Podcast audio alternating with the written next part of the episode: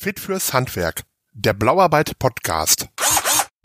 Hallo und herzlich willkommen zu Fit fürs Handwerk, dem Blauarbeit Podcast.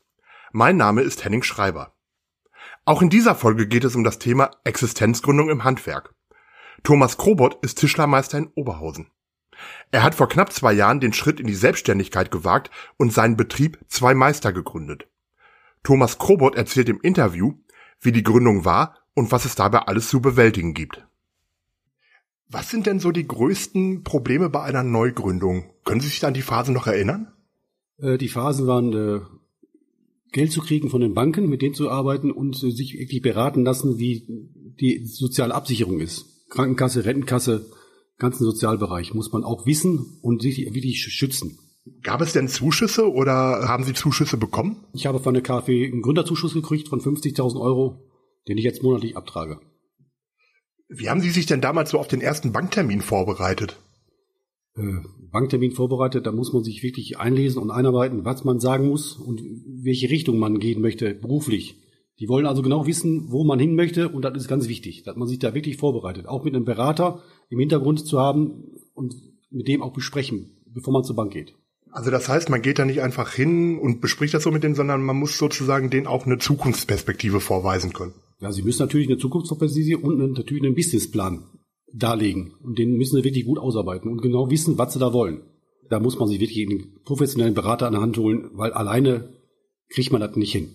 Und man muss wirklich, wirklich Fachwissen haben, anlernen. Wie lange hat denn Ihre Gründungsphase so gedauert? Also von 0 auf 100 habe ich gefahren, ungefähr anderthalb Jahre habe ich gebraucht. Vorplanungszeit, bis das eigentlich alle gelaufen ist. Warum wollten Sie Ihren eigenen Betrieb? Es ging eigentlich darum, dass ich mir äh, mein Leben ein bisschen schöner gestalten wollte. Es ging eigentlich nur um Lebensqualität zu erhöhen, weil die, wenn man im Betrieb ist als Angestellter, geht ja immer nur um höher, schneller weiter. So kann ich jetzt aber selbst beeinflussen. Und man kriegt ja keinen Boni, weil man schneller ist und noch weiter arbeitet. Man kriegt ja nichts. Man bleibt halt beim gleichen Stand stehen. Also immer machen, aber nichts kriegen, ist auch nicht gut. Das heißt, das war quasi für Sie so ein bisschen die, die Perspektive, nicht mehr angestellt zu sein, sondern der eigene Herr sozusagen zu werden. Eigene Herr zu werden, richtig. Haben Sie noch Angestellte oder äh, sind Sie quasi solo selbstständig, wie man in letzter Zeit immer sagt? Ich bin quasi richtiger Solo-Selbstständiger. Hatten Sie, als es dann so an die Gründung oder in Richtung Gründung ging, hatten Sie da irgendwelche Ängste oder irgendwelche Sorgen? Äh, was empfindet man da so? Ja, Ängste habe ich auf jeden Fall gehabt. Also bei mir stand immer ganz oben als Überschrift Sicherheit. Dass man finanzielle Sicherheit hat im Background, dass man immer Kapital hat, dass man sozial abgesichert ist, ist ganz wichtig, weil wenn das mal in die Hose geht, muss ich auch da versichert sein. Als Standort haben Sie, glaube ich, äh, Oberhausen genommen, weil Sie hier eh schon ansässig waren, oder? Ja, ich wohne hier in Oberhausen und habe hier den Standort gewählt. Haben Sie irgendwelche Tipps, sage ich mal, für andere Gründer, was die beachten müssen? Tipps. Wirklich sich Zeit lassen und nicht hektisch werden und nicht sagen, ich hole mir jetzt Werkzeug und fange morgen an. So schnell geht das nicht. Man muss sich wirklich beraten lassen und auch die Beratung in, an, annehmen was die Menschen sagen. Man kann das alles nicht. Man weiß das alles nicht. Man muss doch dann auch einen Betrieb und eine eigene Werkstatt und so, das muss man auch richtig planen, oder? Ja gut, ich habe mich jetzt in einen kleinen Betrieb in Dienstlagen mit eingemietet, wo ich Möbel selbst fertigen kann. Bin da selbstständig auch für meine Aufträge verantwortlich, aber es geht. Als Sie angefangen haben, haben Sie da irgendwelche Werbemaßnahmen irgendwie äh, ergriffen? Also jetzt quasi Thema, Thema Marketing keine Ahnung, haben sie Anzeigen geschaltet oder haben sie Online-Werbung gemacht oder irgendwie, man muss ja irgendwie auf sich aufmerksam machen, so, da bin ich. Ja, das, das habe ich auch wirklich gemacht. Ich habe wirklich, äh, war in Betrieben überall ringsrum und habe mich dann, war quasi Klinkenputzen, wie man so schön sagt, habe eigene Flyer produzieren lassen mit den schönen, schöne Flyer, nicht so billige Dinger, das kommt nicht gut an.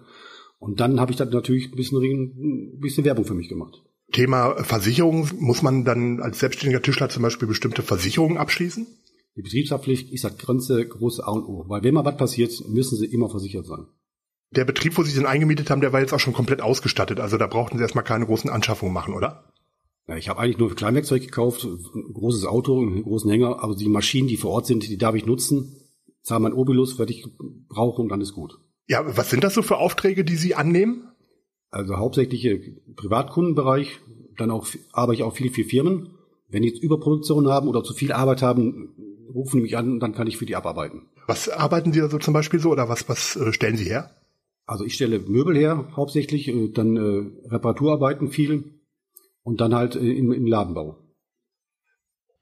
Vielen Dank für das Interview an Thomas Krobert und für seine Tischlerei zwei Meister in Oberhausen auch weiterhin alles Gute. Weitere Infos zum Thema Existenzgründung im Handwerk findet ihr auf www.fitfürshandwerk.de. Ihr findet uns auch bei Facebook und auf Instagram. Bis bald, wir hören uns.